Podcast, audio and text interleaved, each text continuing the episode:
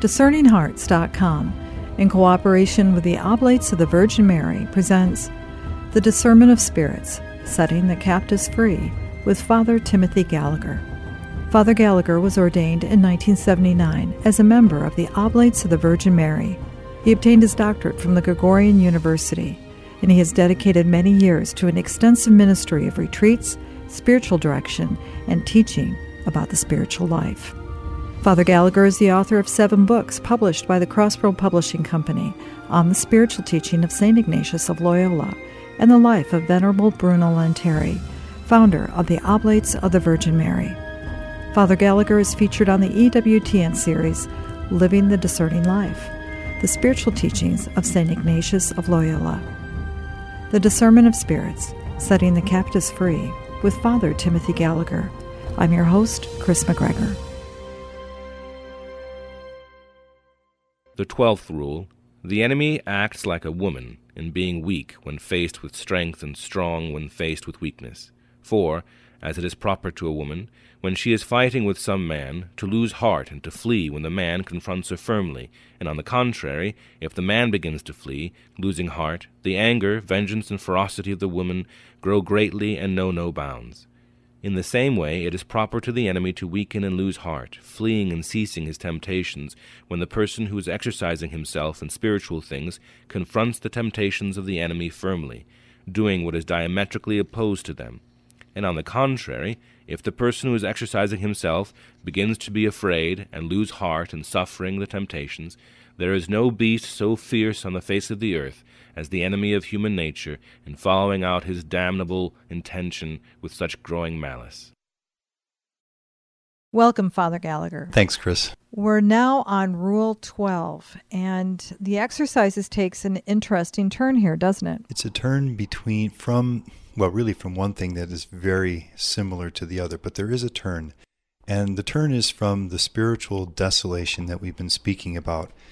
As we've said so often in these rules, basically what St. Ignatius is trying to do is to equip us to, well, the big three, as you say, Kris, be aware of spiritual desolation, just that heaviness of heart in the spiritual life when that's happening, so that we can name it, it's the second step understand what we're dealing with, which sets us free for the third step to take action, in this case, to reject it. So that, that's the real focus of these rules thus far is to help us to deal with that heaviness of heart that sometimes happens in the spiritual life, and which we've said is, I think, for most of us, the main problem in the spiritual life, so that nothing is more freeing than a knowledge of these rules in dealing with that kind of spiritual struggle.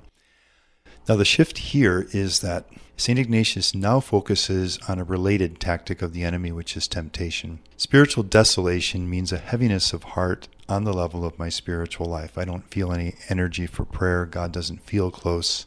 All the things we've been talking about. Whereas temptation is simply a deceptive suggestion of the enemy. Why don't you let your prayer go till later? You can let yourself see that. You've done it before and it hasn't gotten too far out of hand. Yes, you can go there you can put yourself in that situation somehow, etc. Now, temptation may not have, at least initially, any heaviness of heart at all with it.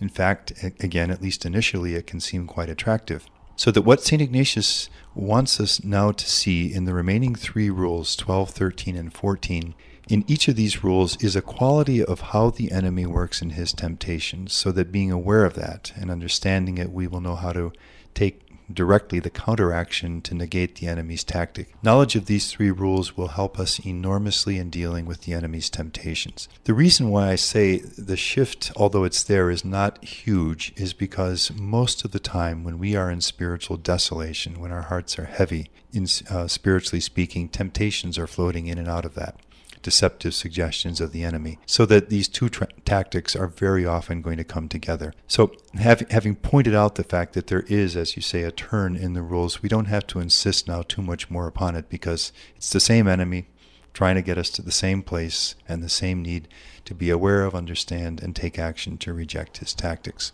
What Ignatius does in the last three rules in each case is to present a kind of parable sort of a symbolic figure or a metaphor, just the outlines of a kind of story. And then, like a good teacher in the second half of the rule, is to pull the lesson out of the metaphor or the parable that he wants us to see. Sometimes his metaphor in uh, Rule 12 um, can be a little difficult because Ignatius presents that rather unhappy situation which God certainly never intended of a man and a woman actually fighting. Obviously, God intends men and women to complement each other in mutual love. Now, that's to say that if something in this metaphor of the man and the woman fighting grates on us, doesn't feel right, then we're hearing it well because it is a metaphor precisely of the enemy.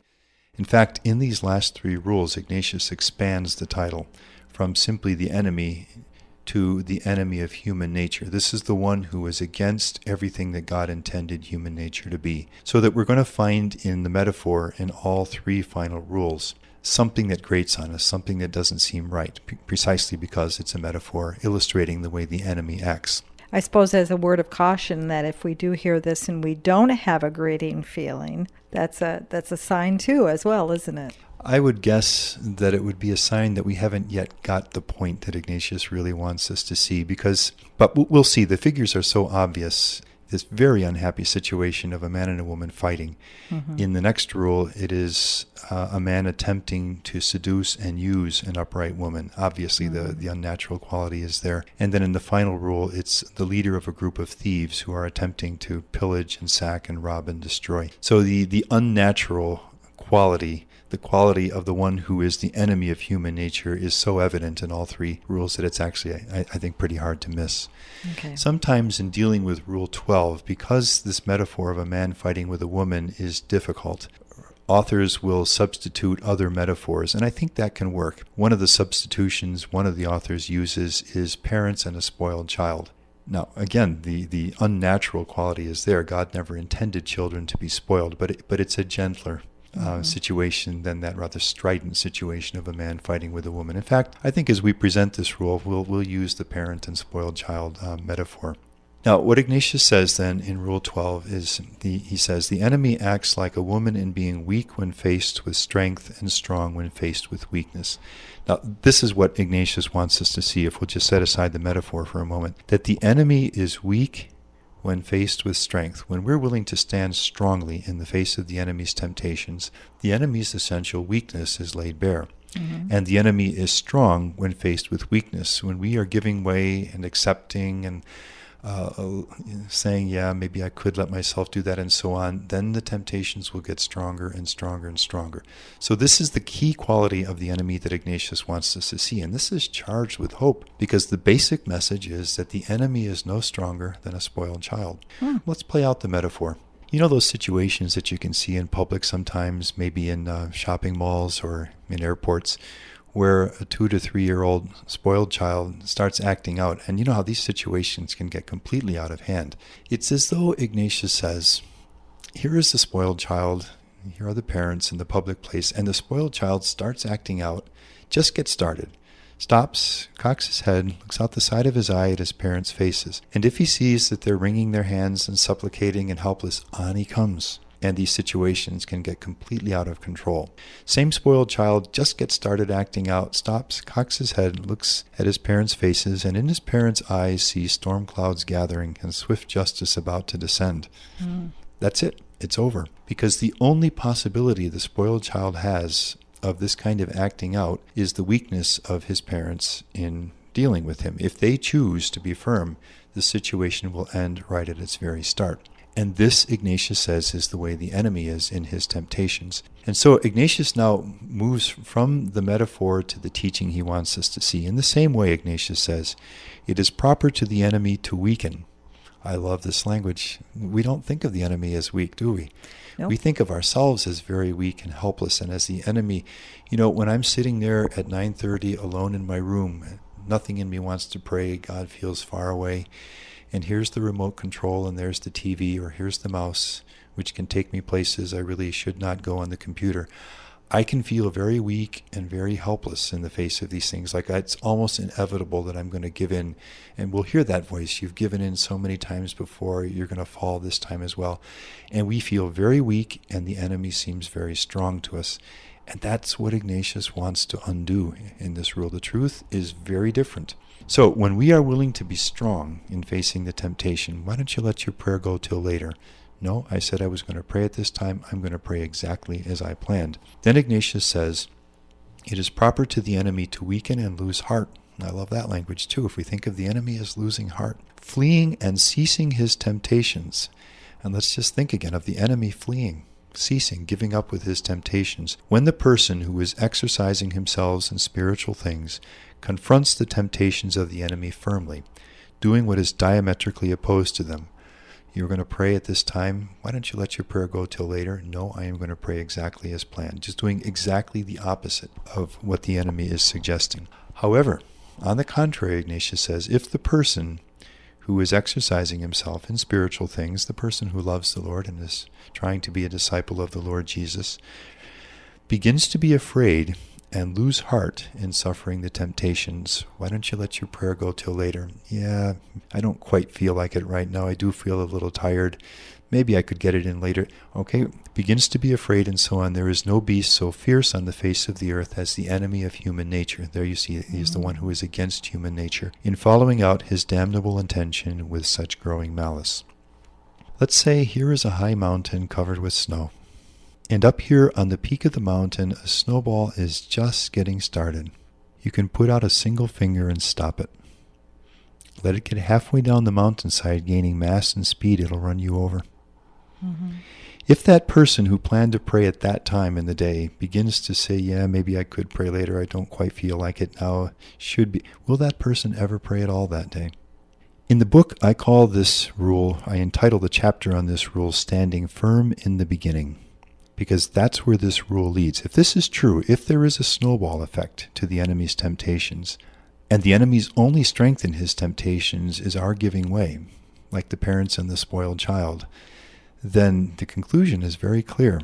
The key moment in responding to the enemy's temptations is the very beginning, when they first present themselves to us. And if we are willing to stand firm in that beginning, the snowball will never even get started we will save ourselves so much sorrow and pain. When is it easiest, for example, with the internet, to stop ourselves from seeing what we should not see and going where we should not go, with all the harm that that can bring? The easiest time is before I even reach out and before the first click. If one click leads to 20, to 50, to 100, grace can always work. God's grace is always available to us, but it will get harder and harder. And I'm sure as I'm saying this that we can all recognize the truth of this. The longer we let the temptation go, the harder it gets. And if we have the wisdom and with God's grace, the courage to, to say no right in the very beginning, our spiritual lives will become enormously easier. I love this rule.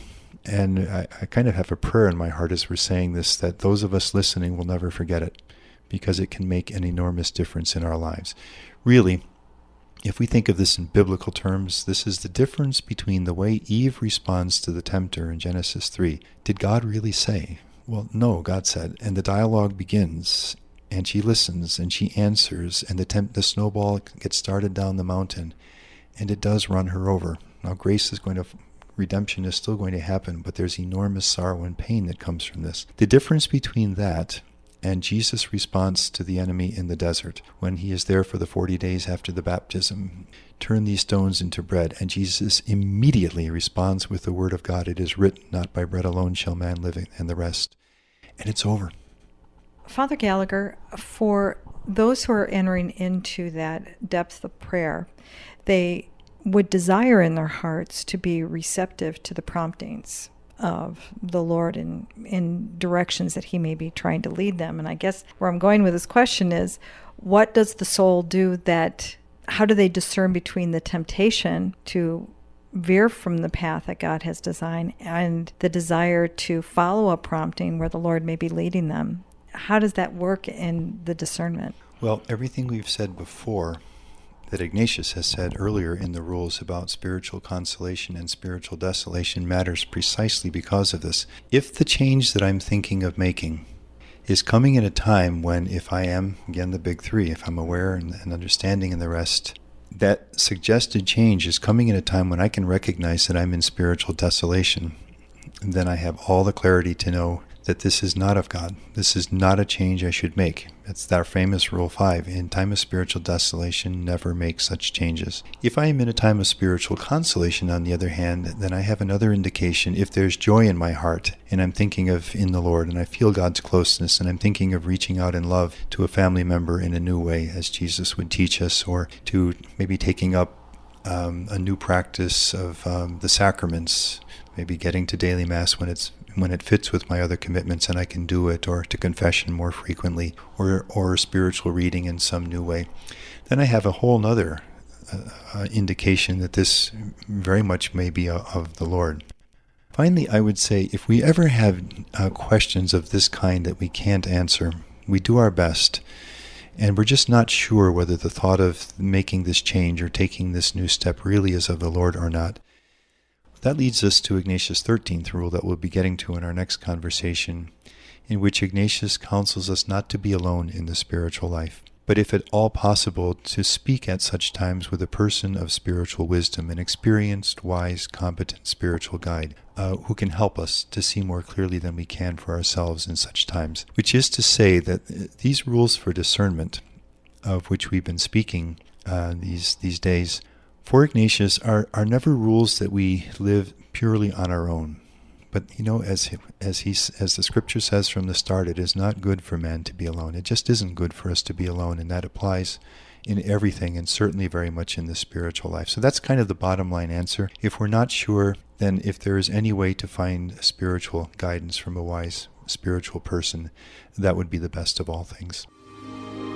We'll return in just a moment to the discernment of spirits Setting the Captives Free with Father Timothy Gallagher.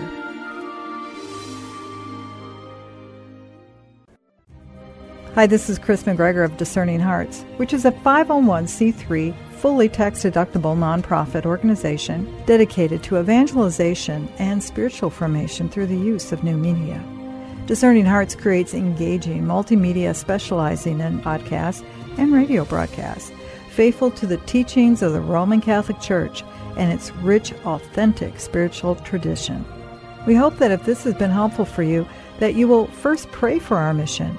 And if you feel us worthy, please consider a charitable donation, which is fully tax deductible to support our efforts. We charge nothing for any of the programs that are available on Discerning Hearts, and our outreach is literally to the world. Please tell a friend about Discerning Hearts and either download our free apps, which are available at iTunes and Google Play stores, or visit discerninghearts.com. We now return to the discernment of spirits, setting captives free with Father Timothy Gallagher. This is from a letter that St. Ignatius wrote to a, a very dedicated disciple of the Lord, uh, sister Teresa Rejadell lived in Barcelona. And he writes to her and says that if the enemy sees that we are weak and much humbled by his harmful thoughts, his temptations, or burdens, and the rest, he goes on the snowball starts going on down the mountain further to suggest that we are entirely forgotten by God our Lord and leads us to think that we are quite separated from Him and that all that we have done, all that we desire to do, is entirely worthless. He thus endeavors to bring us to a state of general discouragement. Now, by the time we get to that general discouragement, the snowball is pretty far down the mountain. And I think with just a little bit of reflection, all of us can recognize times that we have not stood firm in the beginnings and the snowball has gotten heavier and the discouragement has grown and we've let prayer go and we've stopped going to the activity in the parish we can get to that state of general discouragement which which is where the enemy wants to lead us because once we're there we're open to all kinds of harm in the spiritual life. And this is why again I would just really beg all of us to never forget rule 12 if we live the wisdom the wisdom of rule 12 the snowball will stop right at the peak or pretty close to it and much sorrow, much pain, as we've been saying, will be spared. Will be spared that in the spiritual life. Well, uh, Ignatius also mentions early on in his own life of conversion when he had gone across Spain to Manresa in the months that he spent of intense prayer, the time when he wrote most of the spiritual exercises. Mm-hmm. At one point, uh, as he's dedicating himself to a life of penance and prayer and service of the poor, and growing enormously in God, a thought came to trouble him, he says, by pointing out the hardships of his life, as if someone were saying within his soul, Someone, how will you be able to endure this life for the 70 years you have yet to live? In other words, uh, it's heavy now. It's hard to live this life of fidelity to the Lord. There's a price to pay. It's difficult. It's just going to keep being as difficult as it is now and get harder. It's going to be year after year after year of heaviness and darkness in the spiritual life. Remember how the enemy claims power over to predict the spiritual future. And Ignatius goes on to say that he very quickly recognizes this as the enemy and simply rejects the thought, and that is over, and sim- he's set free from that. That's the dynamic of Rule 12. I'm also remembering, as I say this, a conversation with, um, I'll call him Steve.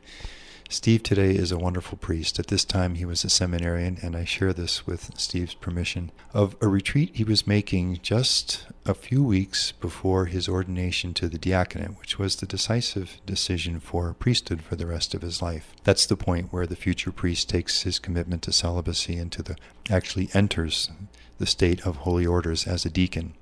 And on the evening of this one day in the retreat, just not feeling too energetic, going to his time of prayer, shortening the prayer.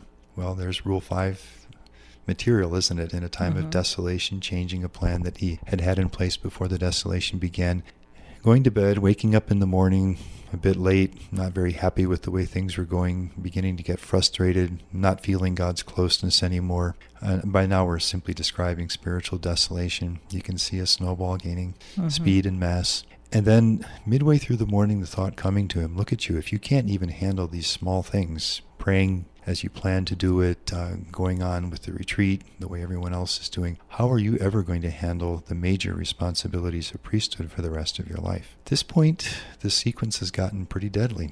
Here's a thought attacking the very vocation itself on the verge of the definitive commitment to it. Now, as Steve tells the story, he went to speak to the retreat director, which is perfect. That's going to be our Rule 13 tells this story, and the retreat director is able to help him see clearly that this is just the classic tactic of the enemy. This is desolation and the thoughts that arise in desolation and the enemy's attempt to discourage. Steve is able to see it clearly, to reject it. With the director's help, he's able to do the big three that he was not able to do on his own. He becomes aware of what's going on. He can understand that this is the enemy's tactic, and now he's able to, to take good steps to reject it, which is why I said earlier that we're not really ever meant to be alone in this. Steve is not able at this point to do this on his own, but with the help of a wise spiritual person, he's able to do this. Well, Steve is ordained today. The enemy's tactic was negated. But let's ask this question What if that evening before, Steve, when he was tempted to shorten his prayer, had not shortened his prayer, had been faithful to the full time as planned? Would the snowball ever have gotten any larger? Would it have ever gotten any further down the mountainside? Would that troubling thought attacking the very vocation itself the following morning ever happen? There's a good likelihood that none of that would have happened. And that's the wisdom of Rule 12. Now, here is a, uh, a line from the famous classic rule of St. Benedict, one of the great writings in the history of the church. And this is a section which he entitles The Instruments of Good Works. And he just gives short little sayings. This is the 50th of them of tools which will help us to live the spiritual life. And he says, as soon as wrongful thoughts come into your heart, now you can hear that's the heart of Rule 12. As soon as, right at the very beginning, wrongful thoughts, temptations, and the enemy's troubling suggestions come into your heart. So this is exquisitely Rule 12 spiritual territory. When I do this with groups, I love to stop at this point and invite people to try to complete that sentence themselves in the light of the rules. And it's wonderful to hear what people say. This is how St. Benedict concludes it. As soon as wrongful thoughts come into your heart, dash them against Christ, which is a beautiful thing. Right away, it's as though you have a good solid rock and you take some old misshapen piece of pottery or something and you shatter it against the rock so that it shatters into a thousand pieces and can never ever take shape again. As soon as wrongful thoughts come into your heart, why don't you let your prayer go till later? You can let yourself see that this time and, and the rest. Dash them against Christ. And he goes on to say, and disclose them to your spiritual father, which is Rule 13. Speak with a wise spiritual person about them.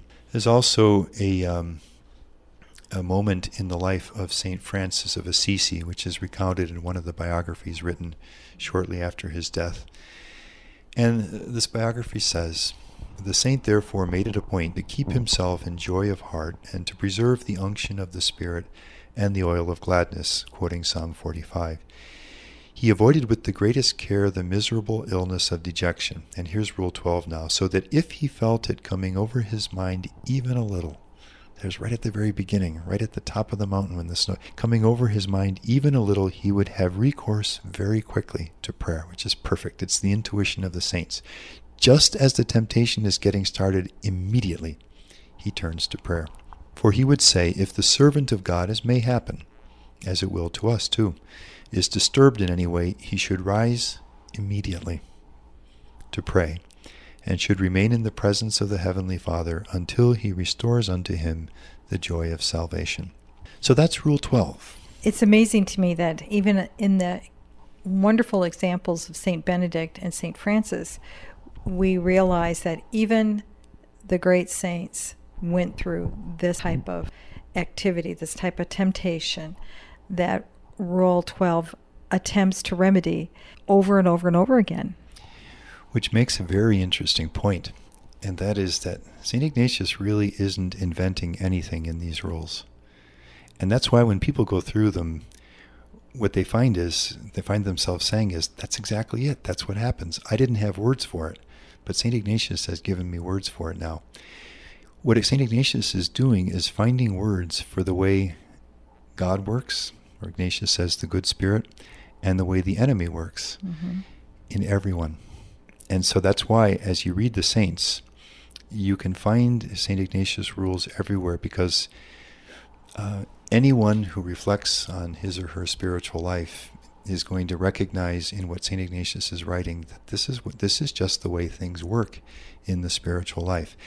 Actually, that's how I came to be able to quote these various saints because once I'd gotten to know the rules a bit, as mm-hmm. I continued to read the lives and experience of saints, it was very clear to see these kinds of connections. You say, oh, there it is in St. Benedict and St. Francis and St. Therese, St. Elizabeth Seton, and really all of the saints, because this is simply what happens in the spiritual life.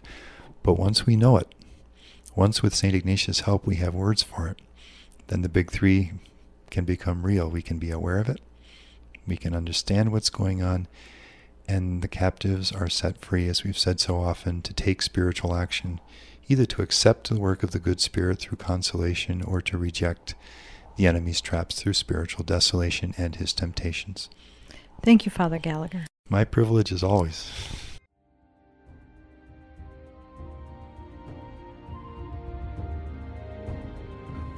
You've been listening to the Discernment of Spirits Setting the Captives Free with Father Timothy Gallagher.